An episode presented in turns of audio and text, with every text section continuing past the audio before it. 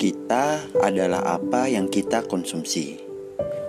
Beberapa hari terakhir ini sedang ramai pemberitaan terkait terorisme. Tidak terbayang berapa jam yang mereka sisihkan untuk mendengar dan mempelajari informasi sampai mereka mantap untuk melakukan aksi bom bunuh diri. Padahal manusia banyak yang merasa takut untuk bertemu dengan kematian. Kita adalah apa yang kita konsumsi.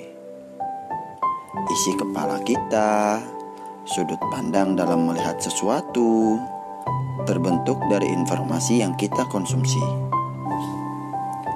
Apa yang kita lihat di media sosial, atau apa yang kita dengar dari lingkungan kita meski tidak terasa, nyatanya banyak membentuk diri kita.